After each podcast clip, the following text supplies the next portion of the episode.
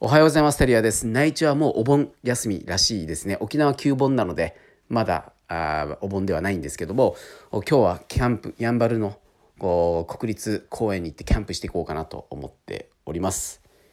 はい、えー、僕が好きな言葉を一つご紹介したいと思います。人文です。皆さんお金を使う前に人文使いましょう。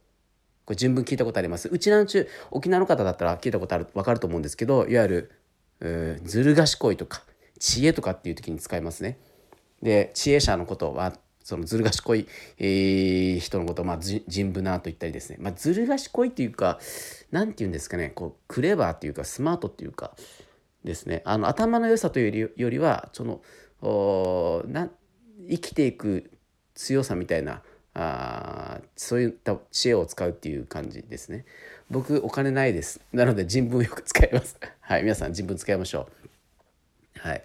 でどうやって例えばですけど僕がよくやってたのがあの埼玉に住んでる時に引っ越しをですね同じ埼玉県内でやった時にあの引っ越し代金がもったいなかったのでホームセンターの行ってですね段ボールを買ってですね段ボールを、まあ、10個ぐらい買って、えー、その段ボールで購入したそれを運ぶためにトラックを無料で借りてですね、えー、それを 何往復も何往復もして、えー、引っ越しをしたっていうことがあります。